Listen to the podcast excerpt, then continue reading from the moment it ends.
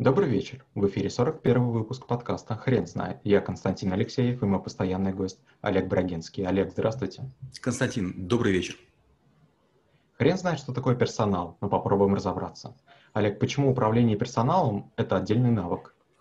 Люди разнообразные, у них разные культурные предпосылки, они из разных семей, разных народов. Есть масса параметров, по которым они отличаются. И когда мы создаем бизнес или руководим чужим бизнесом, мы надеемся, что как березки в лесу или сосны в лесу, люди будут одинаковые и вовремя наклоняться в нужную сторону. К сожалению, это не так. У, каждой, у каждого дерева есть а, гибкость. У каждого дерева есть точка слома. Также у каждого человека. Одни любят подчиняться, другие требуют контроля, третьи при любой возможности будут пытаться вас обмануть. И тут вдруг вы начинаете понимать, что все-таки нет никакого персонала, а есть отдельные люди, которых можно а, специальным образом форматировать в группы а, предсказуемого устойчивого поведения, ну и потом уже с этими группами взаимодействовать. С кем-то кнутом, с кем-то пряником, кому-то штрафы, кому-то премии. Какие существуют правила управления персоналом? В первую очередь, конечно, нужно самому из себя чего-то представлять. Часто мы определяем требования другим, рассказывая, какими они должны быть. Сначала мы должны быть тактичны, деликатны, образованы, интеллигентны и профессиональны, а потом уже все остальное. Вторая важная вещь. Чтобы заниматься персоналом, должна быть так называемая оргструктура. У нас, наверное, с вами отдельно будет по этому поводу передача. А оргструктура – это когда процессы компании отражают то, чем она занимается. И иерархия строится не пирамидальная, а такая, какая нужна. То есть не, не классическая такая, знаете, царско-барская такая история, а такая калька. Вот как, какие процессы, такие люди нам нужны. И третья история – это то, что э, люди – это ресурс, который имеет тенденцию портиться. Металл ржавеет, деньги дешевеют, и люди, к сожалению, расслабляются.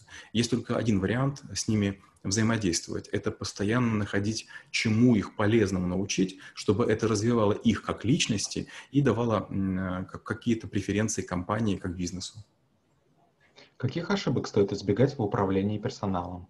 В первую очередь не нужно думать, что мы самые умные. Второе – это тщательно документы заполнять, потому что, к сожалению, а может быть, к счастью, суды становятся почти все на сторону работника. Поэтому предприниматель, нанимающий людей, берет на себя колоссальный риск. Мало того, что на него наезжает государство, силовые структуры, контролирующие ведомства, так еще и в какой-то момент э, персонал может стать для него врагами. И третья история – это обязательно четко ставить задачи, потому что если вы скажете «пойди туда, не знаю куда, возьми то, не знаю что», ну, скорее всего, ничего путного вы не получите. Кто из мировых корпораций занимается намеренным хедхантингом? Таких компаний много, но на самом деле история хедкантинга очень проста. В свое время компания McKinsey предлагала разные стратегии организациям заказчиков, и те сказали, ну вот вы умничаете, а если у вас исполнители? И из компании McKinsey от, от, от, слоилось несколько человек, которые стали искать людей, способных стратегию внедрить. И поэтому сначала это была такая очень тихая работа, очень престижная, э, много людей получают денег, но постепенно требовалось все больше и больше управленцев, таких компаний становилось все больше, и э, мельчайшие из них, конечно, из себя ничего серьезного не представляют. Но хедхантингом занимаются любые компании с оборотом от 100 миллионов долларов в год. А как правильно составлять грейды для сотрудников? Очень сложная история. Ну, во-первых, есть методология Hey Group, который рассказывает, как это делать. Но, опять же, любой аудитор вам скажет, что, приходя в одну и ту же компанию, беря а, вот эти вот а, инструкции Hey, вы вдруг замечаете, что кадровики а, путаются плюс-минус 2-3 грейда. Почему? Потому что мы люди, нам свойственны ошибки. И если человек выглядит серьезно, дородно, а, говорит солидно, на хорошем счету, автоматически ему там 1-2 грейда приписывают. И наоборот, сильнейший специалист, который, допустим, не очень хорошо знает язык, на котором мы с вами общаемся, который может быть, немножко запинается, может быть, мелковат по размеру, он получит грейды ниже. Это классическая такая вот проблема, связанная с тем, что не роботы, а, а, а люди принимают решение о величине грейда и размере бенда. А как правильно мотивировать персонал?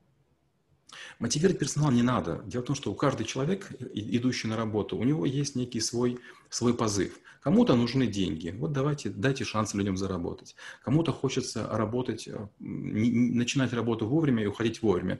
Но дайте им шанс э, быть семьей тогда, когда они хотят. Есть люди, которые хотят признания, им не так нужны деньги, им не так нужны должности, они просто хотят социализироваться. И вот это нужно отлавливать, почему я и говорил, что нужно людей группировать какие-то команды и к разным командам иметь разный подход. Рвачи, а провинциалы, которым нужны деньги, пускай пашут день и ночь. Отдельное помещение, там а, хорошая техника. Люди, которые социализируются, дайте им кофемашину, дайте им пряники, пряники, пирожки, булочки.